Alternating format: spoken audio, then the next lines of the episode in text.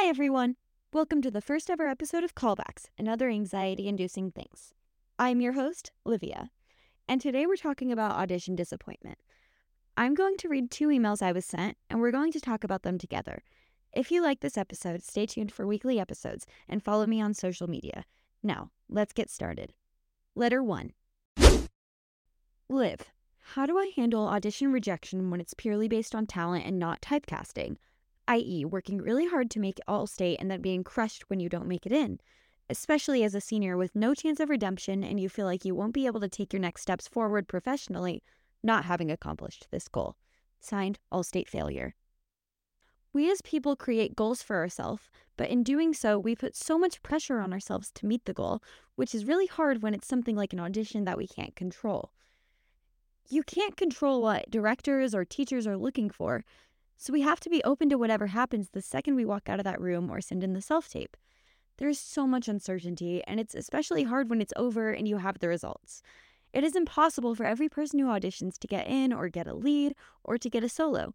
So we have to stop putting so much pressure on ourselves to be the best of the best.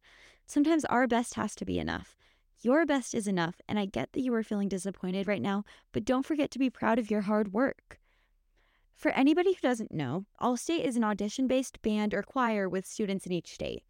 Just because you didn't make All State this year doesn't mean that you can't take the next steps in your career. It just means that the specific opportunity wasn't meant for you. What is meant for you will not pass you by because it's made for you. Every successful person in the arts has received so many no's. It doesn't mean that you can't take the next step, it simply means that you might have to shift what you think the next step is.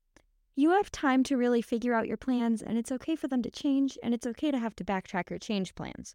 Goals change, and that's okay, as long as you continue to have goals for yourself. Make sure you're working towards new short term goals to keep yourself motivated. Just because you didn't make All State, it doesn't mean there is nothing else to work towards. As for being a senior, this doesn't mean the end of your love for performing. It just means you will be doing it in a different way. My life in the performing arts didn't even begin until I outgrew high school. You have so many amazing opportunities in front of you. Even if you aren't going to college for the performing arts, even though it sounds like you are from your email, there's so many ways to get involved in college and after college. You can't get caught up in thinking your life is ending when you are a senior, because it won't. There's so much to look forward to. My new favorite TikTok trend is the one that says, because my life didn't end at 17. It doesn't. After high school, there's so many amazing things to look forward to, so don't let this get you down too much. Now, to answer your question, how to deal with this specific rejection, go easy on yourself. If you tried your hardest and worked hard to accomplish your goal, then you did everything in your power to get into All State. One of the hardest parts of rejection is bouncing back and being willing to audition for other things. And I encourage you to look for more things to audition for. I know it's scary and I know it sounds hard, but I'm here to tell you that this is not a failure. It is just a sign that you have to look for a different opportunity. My advice to you is to continue searching for opportunity wherever you can find it, even if it doesn't seem to be the most professional or the quote unquote best opportunity out there. Yes, All State would look good on a resume, but so would helping a local elementary school's performing arts program, or getting involved in activities out of town, or finding another performance that benefits your personal goals. Find the opportunities that fit your view of what you want. The best way to get out of the rejection funk is to find another creative outlet. Be willing to try new things and don't be afraid to reach out to people you know, or even to new people.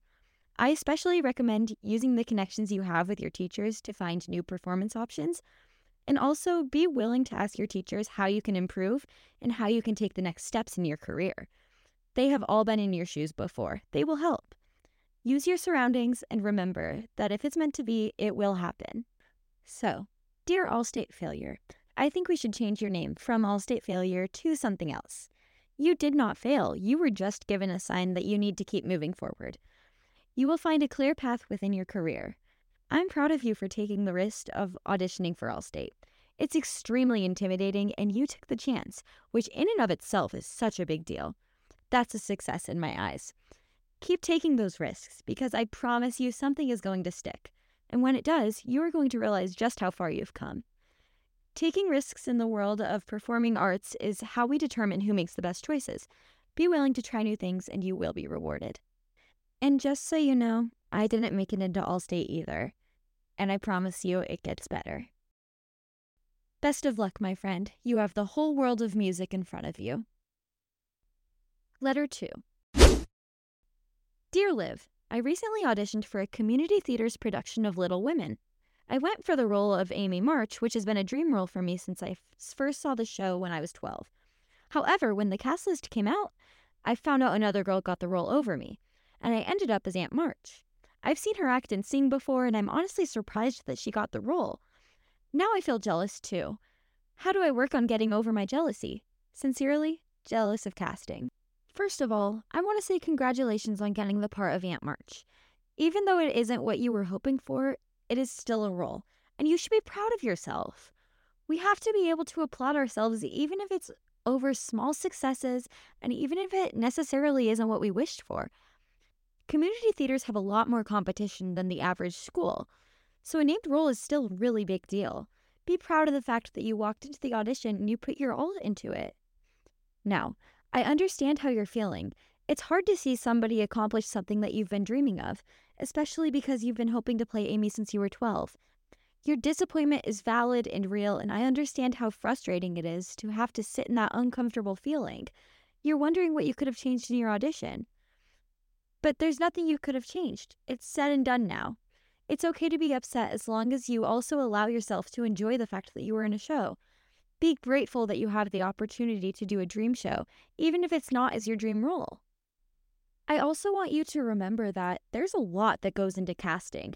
It's not always just who had the best voice or the best monologue, even though sometimes it is about that. It's also about who fits the character the best. This casting isn't necessarily a reflection of your talents, but it is a reflection of the director's vision for this show, which is something you can't really change necessarily. Sometimes you can, but sometimes you can't. It all depends on the director. It also might have to do with how old you are, if you have worked with this community theater before, or even just your schedule. You can't be too hard on yourself because you weren't in the room when they cast the show. So much goes into casting that we as performers don't always get to see.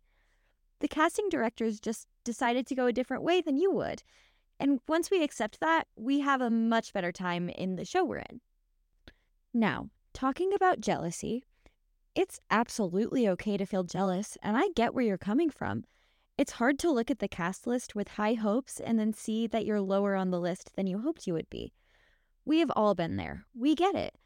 However, it's not good for you or anybody else to be thinking, well, I've seen her sing and act before, and I'm surprised she got the role. I'm not sure if you're thinking her acting isn't great or her singing isn't great, but either way, it's going to cause issues during the show if you keep thinking this way, even if you never tell anybody how you feel other than me. Unless there was some sort of odd thing going on, like bribery or favoritism, it seems like she got the part fair and square. The best way to make this show memorable and a good experience is simply to think in a more positive and supporting way.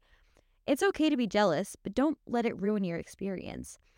Like I said in my last letter, there's always going to be more experiences, so don't get yourself down just because of one specific show.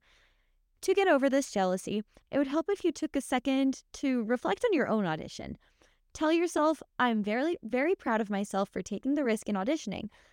This is what I'm proud of, and this is what I could work on. Don't compare yourself to this girl who is playing Amy.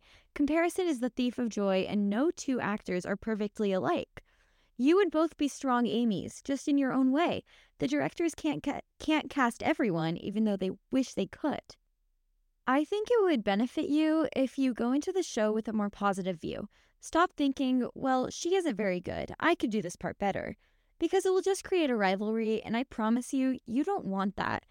As people in theater, it's really hard because we're in constant competition with people we know well, and sometimes even our friends, or even our best friends. We have to make it a safe environment for each other. Try thinking about this list of things that will benefit you and the show in a more positive and upbeat way. Number one, how can I personally make this performance of Aunt March the best this audience has ever seen? Number two, how can I make the show a fun experience for me and my castmates? Number three, what can I do to improve future auditions to help show the casting directors I am capable? Once you start thinking less about what other people did and start focusing on yourself, you are going to be so much happier. Also, keep in mind that there will be so many other shows, and honestly, there will probably be another production of Little Women. Don't lose hope because you are capable of playing Amy. I personally know people who have been in the same show three plus times, so you never know. It might come around again. Once again, congratulations on your role of Aunt March and good luck. Remember that you are worthy of having a role and that you bring a lot to this show. There would be no Little Women without Aunt March. She has an important role. Make the most of it and create a safe space for you and your castmates. Encourage each other. I believe in you. Thank you all so much for listening to my first ever podcast episode. I'm so excited to make this podcast happen, and I couldn't do it without your support. Head over to my Instagram comments and my TikTok to let me know what you think.